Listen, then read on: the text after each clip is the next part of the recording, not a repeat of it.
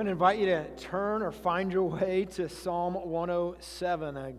Welcome for being here today. How many of you were already, those of you who are, well, maybe even online, but those of you in person, how many of you already went to Connect Group this morning? Asoya talked about, so that was awesome. And I think it's really, I was really encouraged and kind of excited this morning as we were in first service, knowing that the entire building was filled with people opening up their Bible and reading God's Word and learning, kids to not so much kids, right? We'll say that way. Psalm 107, though, is this song, as I talked about, it's a song that's very clear when you read it, that there's four verses and then there's a chorus, and the chorus seems really obvious.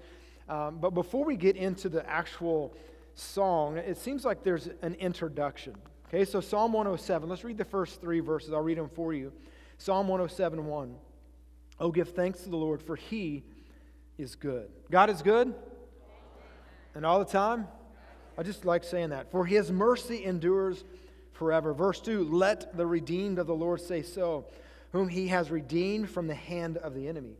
He's gathered out the lands from the east and from the west, from the north and from the south. And this song that the psalm writer is writing about, it seems to be when the nation of Israel was in captivity for the 70 years in Babylon. Now they have come back, and it's a song of praise and remembrance of what God had done for them. And it seems like this introduction is important for us, because it seems like verse 4 is where the song actually begins. So what is the importance of the first three verses? Because there's this command, give thanks to the Lord. And then there's two reasons why we should give thanks to the Lord. The first is because He is good. The second reason is because His mercy endures forever. Aren't you thankful His mercy endures forever? God is good, and His mercy endures forever is what the psalmist says. And then he says this, so let the redeemed of the Lord say so. It's just this declaration, because you have been redeemed, then you should tell people that God is good and His mercy endures forever. So then we also have to understand, if the psalmist is seeming to give this introduction, God is good, His mercy endures forever, let the redeemed of the Lord say so, then everything that follows in this song would be applicable, or it would be an understanding of someone who has been redeemed. And so then I think it's important for us to understand, well, does the rest of the song apply to me? Because it seems that it applies to those who have been redeemed. So let's think about a word first. It says His mercy endures forever. Well, what is mercy? Mercy, the simple definition is that I don't get what I do deserve. It's kind of the other side of grace. Grace is that I get something that I don't deserve, and that would be, when we talk about salvation, I get forgiveness of sins. I get eternal life in heaven. And mercy then is, I don't get what I actually do deserve. And what do I deserve? That seems to be important for us to know. Well, the Bible is very clear. Paul wrote in Romans that all have sinned. We've all fall short of God's glory. And then he writes in Romans chapter 6, the punishment, the wages, what I deserve for my sin is death. So when I think about mercy, it's not getting what I deserve. Then I have to understand that as a human being, what I deserve because I have sinned is death. That's eternal separation from God, and that's what Paul wrote. And when he said, all of sin and fall short of the glory of God, and then he says, the wages of sin is death. Pause for a moment. Turn with me to Ephesians chapter number 2. Ephesians chapter number 2. The wages of sin is death. What I deserve because of sin, we've all sinned, is death. And death meaning separation from God for all of eternity. What I deserve is hell. Hell is a place where people who have not received the mercy of God will spend an eternity paying the sin debt in torment. But I want mercy in my life. I don't want that. So, the wages of sin is death. Ephesians chapter 2 and verse number 4, Paul says, but God. If you don't have those two words circled, underlined, highlighted, starred, whatever you do, mine is highlighted in bright pink. But God. But God what? Who is rich in His mercy, because of His great love with which He loved us. Even when we were dead in trespasses, He made us alive together with Christ. By grace, you have been saved. Mercy is that I deserve death, but God doesn't give that to me. Well, the next word we think about, it makes this proclamation, right? Let the redeemed of the Lord say so. So what the psalmist is saying is that his mercy endures forever. So he's speaking to those who have received God's mercy. And then he says, if you received God's mercy, let the redeemed, he would call you redeemed. Let the redeemed of the Lord say so. So what does the word redeemed mean? It's a simple definition is that it means to be bought back or to be purchased, that we have been redeemed. So what the psalmist is saying, this psalm applies to people who understand and have received God's mercy. So let them who have been redeemed read the rest of the psalm. Well, turn back probably a page or two in your Bible, depending on how many notes you have, to Ephesians chapter 1. And Ephesians chapter 1 speaks to that definition or that word, redeemed, to be bought back, to be purchased. Ephesians 1 verse 7. It says in him, and that in him is being Christ. In Christ, we have redemption. Redemption, what was that? To be purchased, to be bought, to be redeemed.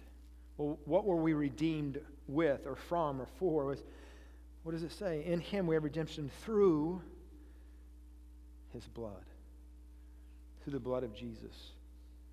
It's the forgiveness of sins according to the riches of his grace.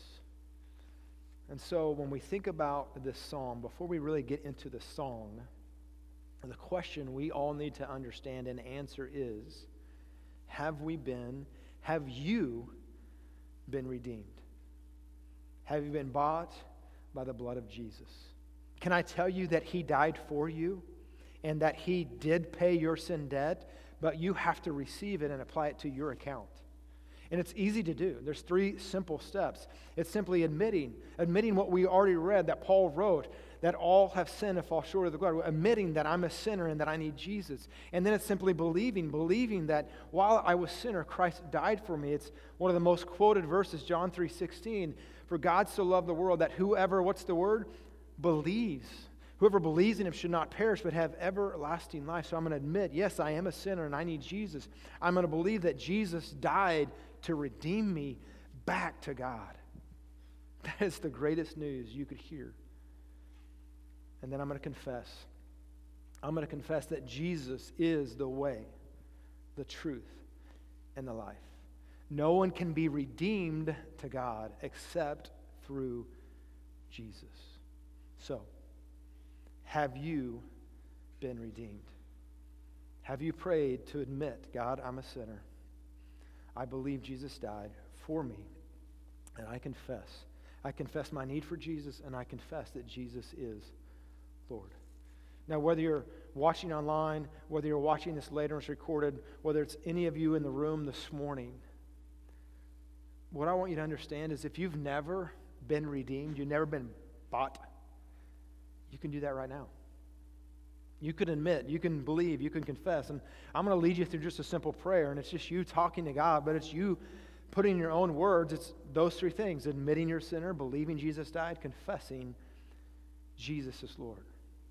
So whether you're in person, online, you may say something like this, Lord, I admit that I'm a sinner. I believe Jesus died for me. And I confess that Jesus is Lord. And I ask you to forgive me and to save me, to redeem me. And here's the great news. If you've talked to the Lord about that, guess what?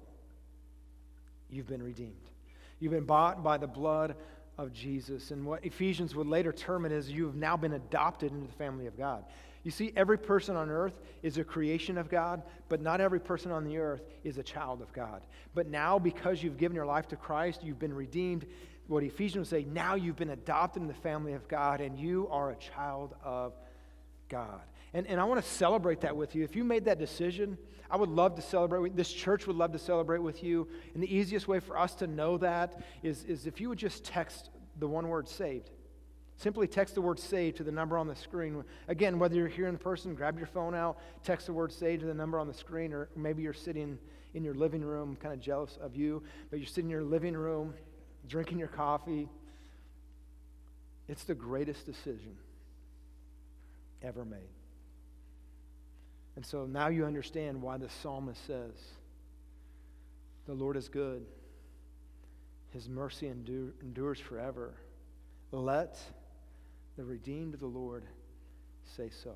So turn me back to Psalm 107. And as I already kind of gave you the pattern, the outline for this song, I want us just to walk through it pretty quickly this morning. And then just kind of some points of application that we'll see at the end in verse 43. So look at verse number 4. And in this pattern, what we see is the underlying understanding that there's what the author is trying to make us realize, the picture he's trying to paint is a picture of desperation. And he's going to use a couple different ways to express that. Verse number 4 is the first one. They wandered in the wilderness in a desolate way. They found no city to dwell in. They were hungry and they were thirsty. Their soul fainted in them. It's this picture of being lost in the desert. And of course, the people of Israel would completely identify with this image. They're lost in the desert. They had no city. They were hungry. They were thirsty. And what should they do? Verse number 6. Then they cried out to the Lord in their trouble. He delivered them out of their distress. He led them forth by the right way that they might go to a city. He specifically answers the question. They didn't have a city. Now they have a city. Why? For a dwelling place. And then we get to the chorus that we're going to see over and over in this song. And it's almost as if, the way I read it, it's almost as if the author understands the history of the nation of Israel. We've seen this over and over again. The pattern here is they're desperate. They cry out. God delivers them. What seemed to be the pattern for the nation of Israel over and over is that they, again, put themselves in a position that they were desperate. They cry out, and they need deliverance. And what the author seems to be encouraging them to do is, you've cried out to God. God has rescued. He's delivered you. So how should you respond? Verse 8, oh, that men would give thanks to the Lord for his goodness, for his wonderful works to the children of men. For he satisfies the longing soul. He fills the hungry soul with goodness. And it's like the author is just saying, please don't forget the goodness of God. You were desperate. You cried out. He delivered you. Now be grateful. Well, let's look at the next verse then in verse number 10. Those who sat in darkness and in the shadow of death, they were bound in affliction and irons. And it gives this picture, the imagery here is that they were locked in a dungeon. So we go from being lost in the desert to being locked in a dungeon. This is just this picture he's painting of desperation. Verse number 11, though, we have a little more understanding about why they're in the dungeon. Because they rebelled against the words of God, and they despised the counsel of the Most High. Therefore, he brought down their heart with labor. They fell down, and there was none to help. Again, he's painting the picture of being desperate, despair. But it changes a little bit in this verse, because this verse talks about and gives us the reason. You see, sometimes the desperation that we're in is a result of decisions we've made. Let me say that again. Sometimes the desperation we find ourselves in is a result of the decisions we've made. When we run from God, there are going to be consequences from running from God. Just like you teach your kids, all that, every choice has a consequence, right? Everything has a result. So here's the good news, though. Because, again, it's very clear. They're in despair. They're in the chains, the imagery he's using here. They're in complete desperation because of the decision they made, because they have sinned, because they have run from God. And it points to the Old Testament covenant the nation of Israel had with God, that if you obey, I will bless. If you disobey, I will curse. But here's the good news this morning, because maybe today you're in a state of desperation. And maybe it's a result of some of your decisions. But the psalmist doesn't put a qualifier on here. What does he say to do? Look at verse 13. Then they cried out to the Lord in their trouble, and he saved them out of their distress. He brought them out of darkness and the shadow of death and broke their chains in pieces. In other words, even though it was because of their disobedience they found themselves in despair, God still rescues them when they cry out. That's good news. That's what John wrote about in 1 John. If we confess our sins, he's faithful and just to forgive us our sins and cleanse us from all unrighteousness. In other words, you can't get too far from God. When you cry out to God in sincere repentance, God will rescue you. And then the psalmist again says, oh, verse 15, oh, that men would give thanks to the Lord for his goodness, for his wonderful works to the children of men. For he has broken the gates of bronze and cut the bars of iron in two. He has set them free. Verse number 17. Again, we're going to get a picture of desperation. The picture here is that of lying on their deathbed. So we go from lost in the desert to locked in a dungeon to lying on the deathbed. And fools, verse 17, fools because of their transgression, because of their iniquities were afflicted. Their soul abhorred all manner of food, and they drew near to the gates of death. So it's sickness. And unfortunately, in our world today, because of sin, we have sickness. Because of sin, we have death. And it's a spirit of desperation. We've all had that when someone we know is sick. Some of you have heard the words, it's not good what I see on the scan. And we've had desperation. And what does the psalmist say they did in their desperate state? Verse 19. Then they cried out to the Lord in their trouble. He saved them out of their distress. He sent his word and he healed them and delivered them from their destructions. They were desperate. They cried out. God delivered them. And again, the psalmist, you kind of feel this tension building, like, oh, that men would give thanks to the Lord for his goodness, for his wonderful works to the children of men. Let them sacrifice the sacrifices of thanksgiving. Let them declare the words with rejoicing. They were desperate. They cry out. God delivers them.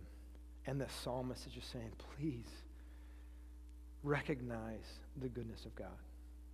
Recognize it was God that brought you out of despair. Recognize it was God that saved you. It was God who delivered you. And then he goes on in verse 23. The imagery here is like lost in the deep or lost at sea. It says those who go down to the sea ships, who do business on great waters. They see the works of the Lord and his wonders in the deep, for he commands and raises the stormy wind, which lift up the waves of the sea. They mount up to heavens. They go down again to the depths. Their soul melts because of trouble. They reel to and fro and stagger like a drunken man, and they are at their wits' end. You ever been at your wits' end? For a lot of different reasons, right? And it's this picture of being lost at sea or being lost in the deep or being in the storm. They say that you're either just coming out of a storm, in the middle of a storm, or what's the third option? Going into the storm. And some of you, I'm sure today, feel like I just want the storm to be over. That's kind of like this last 7 months has been, feel like one big storm, hadn't it? It seems like we've all been in the storm together, haven't we? But what could we acknowledge even in the storm? Oh, the goodness of God. Look what happens as they are in the storm. Verse 28, they cry out to the Lord in their trouble. He brings them out of their distress. He calms the storm so that its waves are still. Then they are glad because they are quieted. So he guides them into their desired haven. God calmed the storm. And the psalmist again, oh, that men would give thanks to the Lord for his goodness and his wonderful works to the children of men. Let them exalt him also in the assembly of the people and praise him in the company of elders. This speaks to what we already did this morning in the congregation of the Lord. We praise the Lord. Oh, that men would give him thanks. Let him exalt, let him praise in the assembly of the people. In verse 33, then and following, 33 and verse 42, we won't take time to read that, but it just kind of gives you this picture of the Old Testament covenant of blessing and cursing. Like there's people that have a lot, but they don't obey God, so then they have nothing. And there's people that have nothing, they do obey God, God blesses them. And that's just kind of the back and forth that you see in those few verses. But look at verse number 43, the conclusion of this psalm. It says, Whoever is wise will observe these things. They will understand the loving kindness of the Lord. So there's two statements in this verse. Whoever is wise will observe these things. Well, what things are they supposed to observe? What would be wise to observe? And I think it's very simple. It's a pattern we see over and over. And I think it speaks to us today. When you find yourself in a desperate situation, cry out to God because He delivers. God is big enough. God listens. God hears. God sees. God knows. And maybe this morning you are desperate. And what would the song teach us? What are we observing in these things is that when we are in a desperate situation, we should cry out to God, because He can deliver. The second statement in verse 43 then says, understand the loving kindness of God. Understand the loving kindness of God. So the first thing we're supposed to do is observe all these things. And I think observation leads to understanding. When we observe what God has done, and we observe that all the goodness of God, it leads us to understanding. And then it says, understand the loving kindness of the Lord. And I think when we come to a greater understanding of who God is, what God has done, when we recognize, you feel the tension of the psalmist saying, oh, I wish men would give thanks to the Lord. He's the one that delivered them. He's the one that's good. He's the one that rescued them. And over again, I see it in my own life. I'm desperate. I cry out to God. He delivers me. And I just go on with my life. See, observation leads us to understanding, and the understanding should lead us to thanksgiving. It is God who is good. It is His mercy that endures forever. Let the redeemed of the Lord say so. So, what's the simple takeaway this morning? You should have figured it out by now, probably. Give thanks to the Lord, for He is good. His mercy endures forever.